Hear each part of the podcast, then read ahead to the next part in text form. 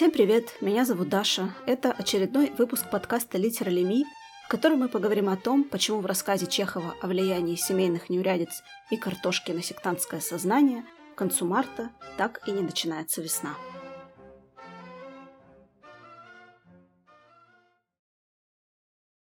«А весна в этом году поздняя», — сказал Матвей, прислушиваясь. «Оно и лучше. Я не люблю весны. Весной грязно очень, Сергей Никонорович. В книжках пишут «весна», птицы поют, солнце заходит. А что тут приятного? Птица и есть птица, и больше ничего. Я люблю хорошее общество, чтоб людей послушать, об религии поговорить или хором спеть что-нибудь приятное. А эти там соловьи да цветочки, бог с ними. Мороза не было и уже таяло на крышах, но шел крупный снег – он быстро кружился в воздухе, и белые облака его гонялись друг за другом по полотну дороги. А дубовый лес по обе стороны линии, едва освещенный луной, которая пряталась где-то высоко за облаками, издавал суровый протяжный шум. Когда сильная буря качает деревья, то как они страшны. Матвей шел по шоссе вдоль линии, пряча лицо и руки, и ветер толкал его в спину. Вдруг показалась небольшая лошаденка, облепленная снегом, Сани скребли по голым камням шоссе, и мужик с окутанную головой, тоже весь белый, хлестал кнутом. Матвей оглянулся, но уже не было ни саней, ни мужика, как будто все это ему только примерещилось, и он ускорил шаги, вдруг испугавшись, сам не зная чего.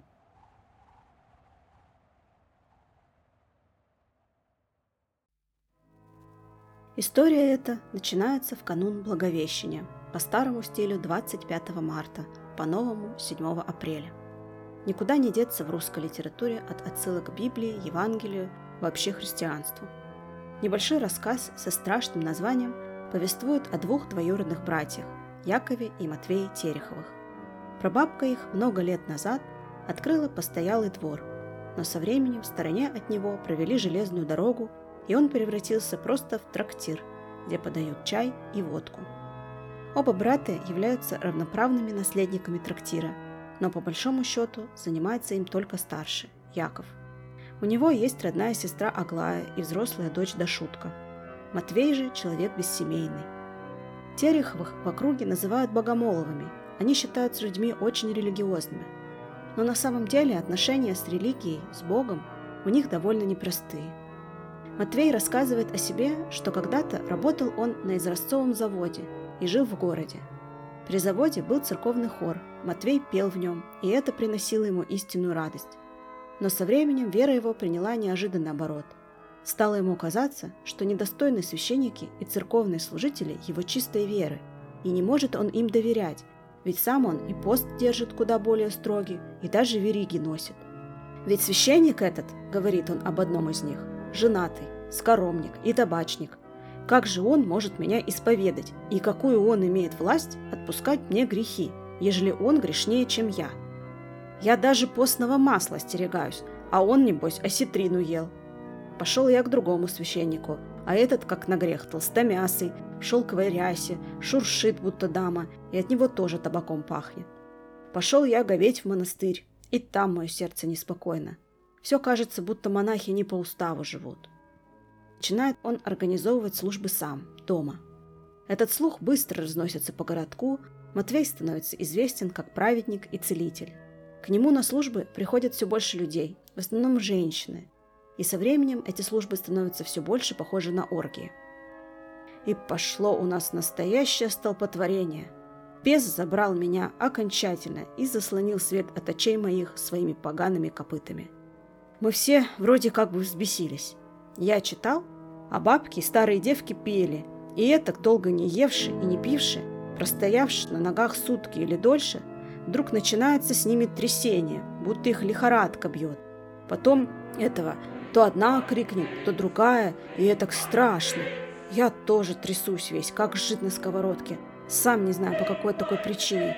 И начинают наши ноги прыгать.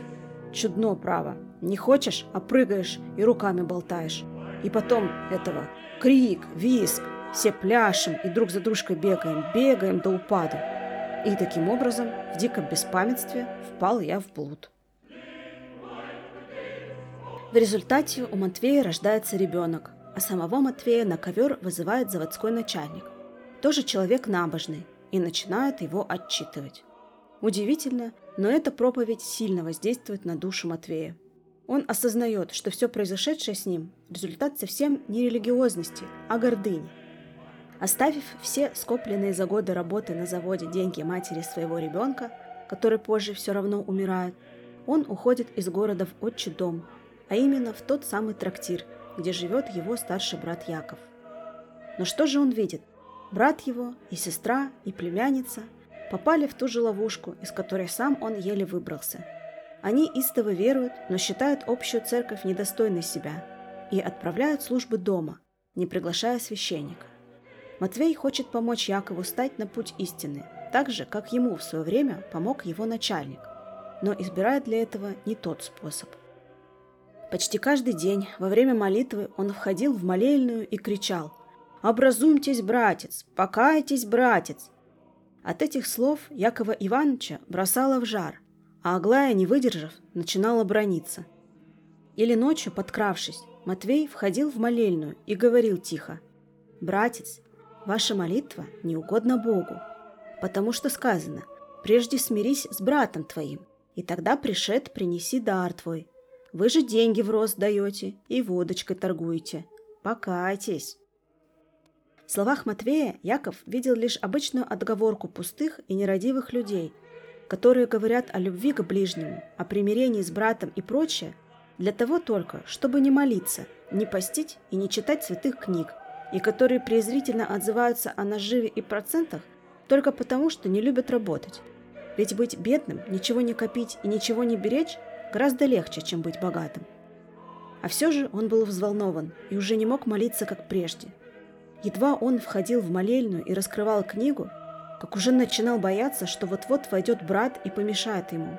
И в самом деле Матвей появлялся скоро и кричал дрожащим голосом. «Образумьтесь, братец! Покайтесь, братец!» Сестра бронилась, Яков тоже выходил из себя и кричал «Пошел вон из моего дома!» А тот ему «Этот дом наш общий!» Все это говорит о том, что гордыня так и не отпустила Матвея. По-прежнему он считает себя лучше других. Считает, что у него есть право вмешиваться в религиозную жизнь ближнего. Он не восприимчив к красоте внешнего мира, как видно из его рассуждений о весне, зациклен на себе. Конечно, отношения между братьями тяжелые. Матвей пытается пробудить Якова к покаянию через беспрестанное обличение. Он делает это не из любви, основа считая свою точку зрения единственно верной. А Якова, хоть он и не согласен с доводами Матвея, начинает изнутри подтачивать какое-то сомнение. Все ли он делает правильно? Не грешнее ли он на самом деле, чем люди, которых он презирает? Это страшно и мучительно для него, потому что вера едва ли не главная в его жизни. Так они и живут, пока не наступает страстной понедельник прошлом выпуске нашего подкаста речь шла о первом понедельнике Великого Поста, в этом о последнем. Он также называется Великим. Страстная неделя – последняя перед Пасхой. В это время полагается наиболее строго поститься и упорно молиться. Но вечером Яков видит, что его брат Матвей решил поесть картошки с постным маслом. Масло в этот день, по его мнению, есть грешно. Сами себе они сегодня и вовсе еды не готовили. И это становится последней каплей. Яков и Аглая убивают Матвея. Эта сцена достойна пера Достоевского, настолько страшно и натуралистично она написана.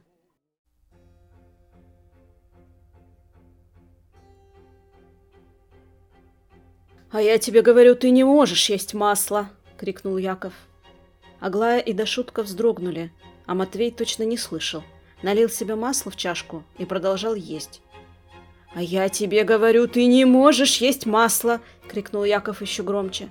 Покраснел весь и вдруг схватил чашку, поднял ее выше головы и изо всей силы ударил озимь, так что полетели черепки. «Не смей говорить!» — крикнул он неистовым голосом, хотя Матвей не сказал ни слова. «Не смей!» — повторил он и ударил кулаком по столу. Матвей побледнел и встал. «Братец», — сказал он, продолжая жевать, — «братец, опомнитесь!»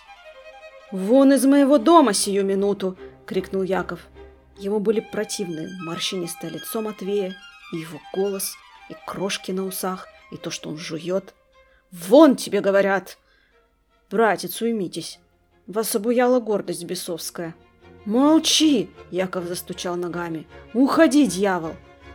«Вы, ежели желаете знать, — продолжал Матвей громко, тоже начиная сердиться, — вы богатступник и еретик. Бесы окаянные заслонили от вас истинный свет. Ваша молитва не угодна Богу. Покайтесь, пока не поздно. Смерть грешника люта. Покайтесь, братец!» Яков взял его за плечи и потащил из-за стола, а он еще больше побледнел и, испугавшись, смутившись, забормотал. «Что ж оно такое? Что ж оно такое?» И, упираясь, делая усилия, чтобы высвободиться из рук Якова, нечаянно ухватился за его рубаху около шеи и порвал воротник. А Аглае показалось, что это он хочет бить Якова. Она вскрикнула, схватила бутылку с постным маслом и изо всей силы ударила ею ненавистного брата прямо по темени. Матвей пошатнулся, и лицо его в одно мгновение стало спокойным, равнодушным. Яков, тяжело дыша, возбужденный и испытывая удовольствие от того, что бутылка, ударившись о голову, крякнула, как живая, не давал ему упасть и несколько раз, это он помнил очень хорошо, указал Аглая пальцем на утюг, и только когда полилась по его рукам кровь и послышался громкий плач до шутки, и когда с шумом упала гладильная доска, и на нее грузно повалился Матвей, Яков перестал чувствовать злобу и понял, что произошло. «Пусть издыхает заводский жеребец!» — с отвращением проговорила Аглая, не выпуская из рук утюга. Белый, забрызганный кровью платочек сполз у нее на плечи, и седые волосы распустились. Туда ему и дорога. Все было страшно. Дашутка сидела на полу около печки с нитками в руках, схлипывала и все кланялась, произнося с каждым поклоном «Гам!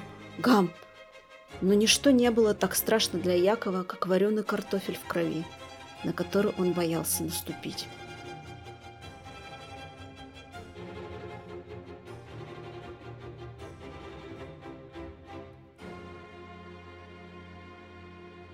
Яков еще пытался избежать наказания за убийство, но не умело.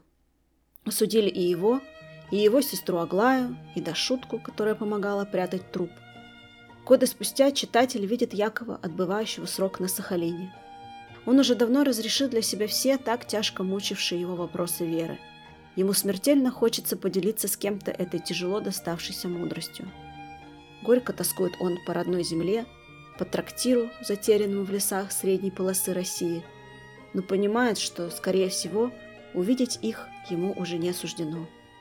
Этот мотив обретения героем веры на каторге снова – в купе с экспрессивностью в изображении эмоционального состояния некоторых героев, в целом нетипичный для Чехова, снова сближают этот текст с преступлением и наказанием. Этот рассказ написан Чеховым в 1895 году. Чехов обещал прислать маленькую повестушку основателю журнала «Русская мысль» Вуколу Лаврову еще в марте-апреле. Однако аж в конце сентября тот возмущался в письме – что это на тебя напала такая неписиха? Еще весной ты обещался нам прислать рассказ, а теперь вот уже и журавли улетели на зимние квартиры, а ты все безмолвствуешь. Тем не менее, в ноябрьском номере рассказ наконец был напечатан. В те годы Чехов жил в основном в своем подмосковном имении Мелехово, которое купил в 1892 году. Сейчас там находится один из главных чеховских музеев страны, а тогда Чехову приходилось тратить много сил, времени и денег на поддержание порядка в имении, чтобы вывести его из запустения. Также Чехов активно занимался общественными делами, помогал ближайшей библиотеке, школе, училищу, не оставлял и врачебную практику. Он много общался с крестьянами и рассказывал об этом в письмах. Ходил в деревню к чернобородому мужику с воспалением легкого. Возвращался полем. По деревне я прохожу нечасто и бабы встречают меня приветливо и ласково, как юродивого. Каждая на перерыв старается проводить, предостеречь насчет канавы, посетовать на грязь или отогнать собаку. Чехов имел большой опыт взаимодействия с простыми людьми, о которых написан, среди прочего, и интересующий нас сегодня рассказ. Он вникал в их проблемы, старался помогать им. И при этом сам он был совсем нездоров. Постоянные головные боли, кашель, потеря веса. Скорее всего, это туберкулез. О нем даже сплетничали в это время, будто жить ему осталось не больше года. Сам он постоянно и в разговорах, и в письмах говорил о наступившей старости. А ведь ему тогда было всего 35 лет. Лечиться он отказывался, говорил, что нечем. За пять лет до этого Чехов предпринял неожиданную для многих из его окружения поездку на Сахалин. В течение 82 дней он посещал тюрьмы и ссылки, общался с заключенными, в том числе и с политическими, узнавая истории их жизни. Конечно, они стали богатейшим материалом для писателя.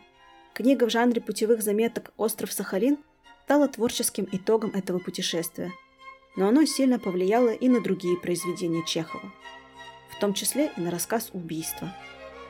А ведь кажется все про Сахалинина, писал он, имея в виду теснейшую связь сахалинской книги со всем своим дальнейшим творчеством. Некоторые реальные факты, добытые Чеховым в поездке, легли в основу этого рассказа. Например, описание самой неприглядной и суровой из всех сахалинских тюрем – Воеводской, где отбывает наказание Яков Терехов, и каторжного труда заключенных на погрузке и разгрузке пароходов – в острове Сахалин даже упоминается, что называется серийный убийца, каторжник по фамилии Терехов, того же возраста, что и Яков из убийства, 60-65 лет, и также за побег биты плетьми.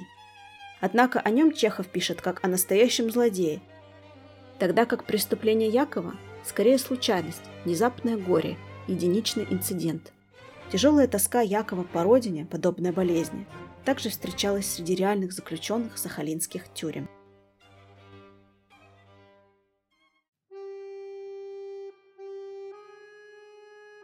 В рассказе «Убийство» нашло отражение сложное отношение Чехова к вере и религии, которое он пронес через всю жизнь.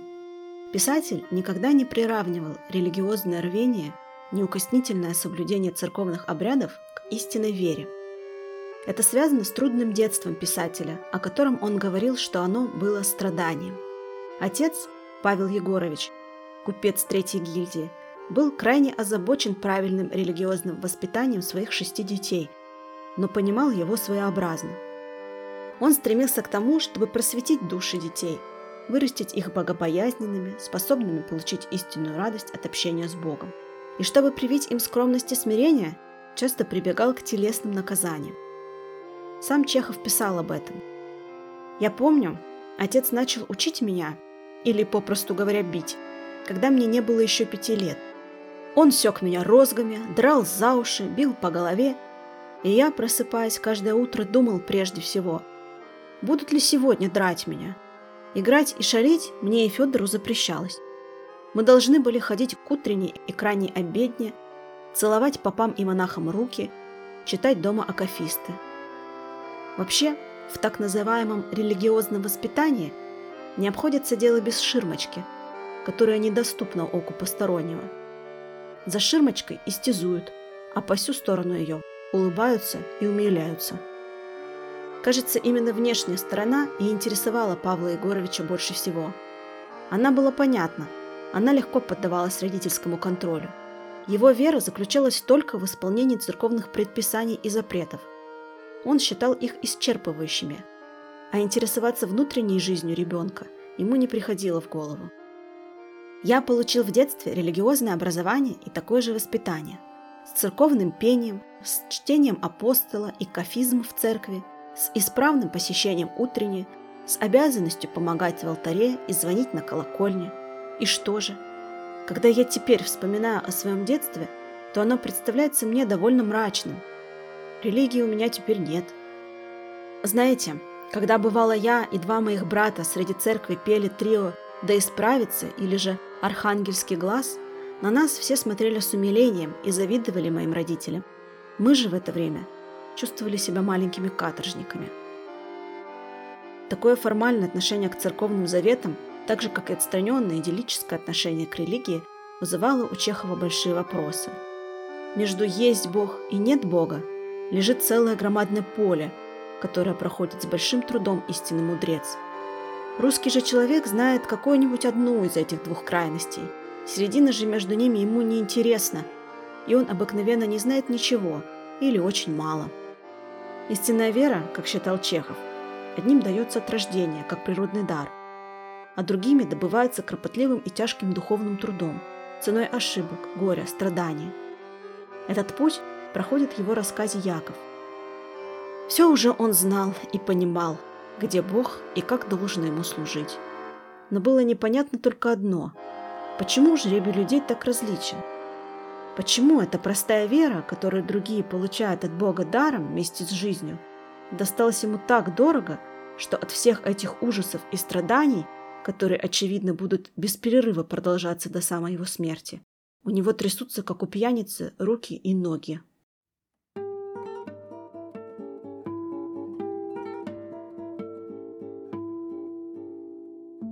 Герои рассказа «Убийства» – люди темные, из народа, всю жизнь тяжело трудящиеся и все равно живущие в грязи, тем не менее ощущают в себе свою бессмертную душу, ее потребность в развитии, в чем-то высоком, что способно объяснить и простить все происходящие с ними несправедливости.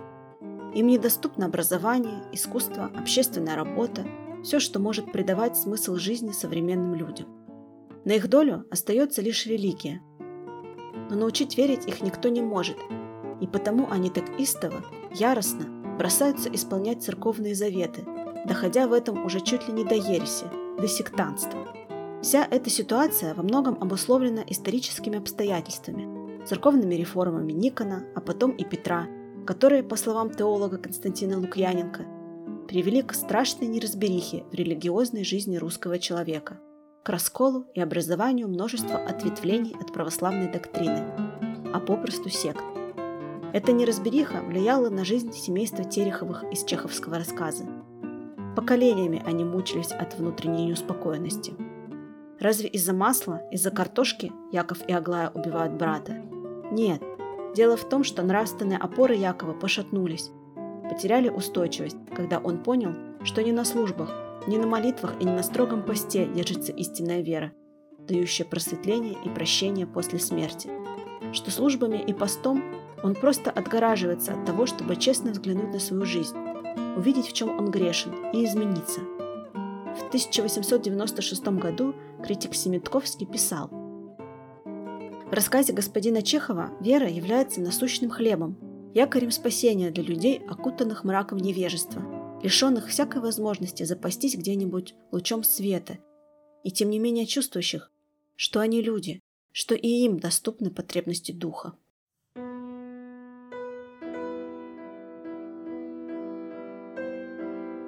История, где старший брат убивает младшего из-за веры, конечно, отсылает к ветхозаветному сюжету о Каине и Авеле, первых сыновьях Адама и Евы.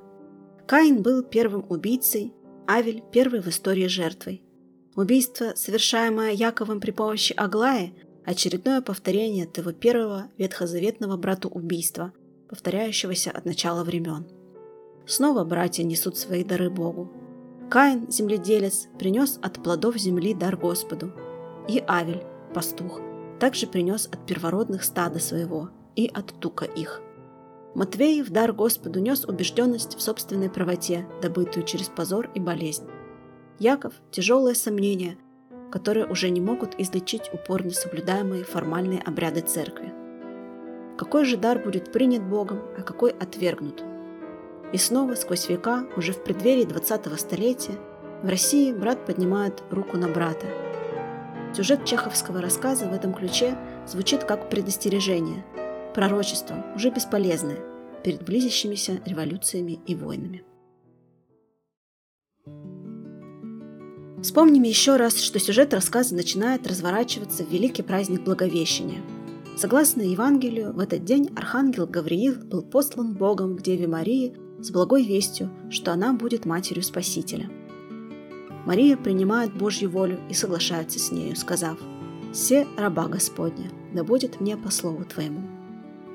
Считается, что в этот миг и произошло непорочное зачатие – в христианской истории этот момент считается первым актом искупления. Мария своей покорностью искупает непослушание Евы. И даже само Благовещение произошло 25 марта, тот же день, что и сотворение первого человека. Тем самым символически Господь дал людям второй шанс искупить грехи и войти в Царство Божие. И вот в такой праздник Великой Надежды в России на станции Прогонная служит всеночную. Перед большим образом, написанным ярко на золотом фоне, стояла толпа станционных служащих, их жен и детей. Все стояли в безмолвии, очарованные блеском огней и воем метели. Это момент истинной радости, когда люди чувствуют себя защищенными от хаоса непогоды снаружи. Но потом разъединяется общность людей, и каждый остается один на один со стихией жизни. Матвей уходит к себе домой в трактир. Зима никак не отступит, люди несчастны, бедны, враждебны по отношению друг к другу. Все покрыто мглой, грязью невежества. Они проклинают жизнь. Само же убийство совершается несколько дней спустя, в Великий Понедельник.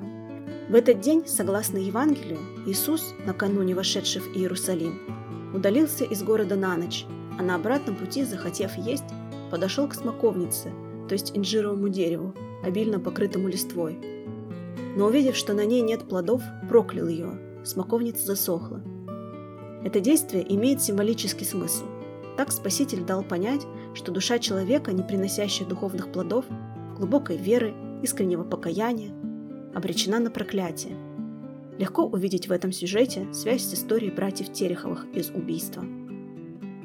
Очень симптоматично, что в рамках сюжета рассказа, события которого приурочены к главному церковному празднику – Пасхе, воскресенье Господне так и не наступает.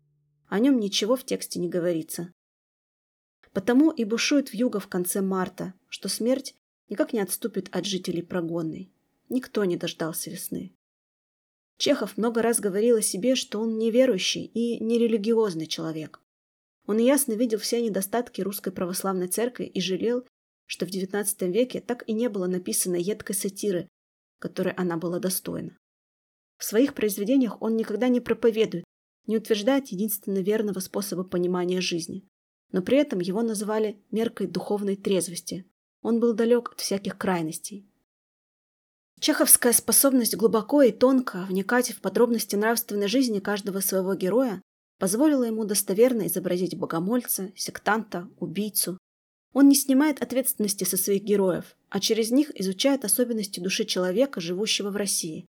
Это тяжелая любовь к родине, это тяга к богоискательству как источнику свободы, которая зачастую делает русского человека и его близких каторжниками, с большой болью описана в финале рассказа. Он, Яков, глядывался напряженно в потемке, и ему казалось, что сквозь тысячи верст этой тьмы он видит родину, видит родную губернию, свой уезд, прогонную, видит темноту, дикость, бессердечие и тупое, суровое скотское равнодушие людей, которых он там покинул. Зрение его туманилось от слез, но он все смотрел вдаль, где еле-еле светились бледные огни парохода, и сердце щемило от тоски по родине. И хотелось жить, вернуться домой, рассказать там про свою новую веру и спасти от погибели хотя бы одного человека и прожить без страданий хотя бы один день. Спасибо, что дослушали выпуск до конца. Пожалуйста, подписывайтесь на обновление подкаста на удобных площадках, ставьте лайки и переслушивайте. До новых встреч!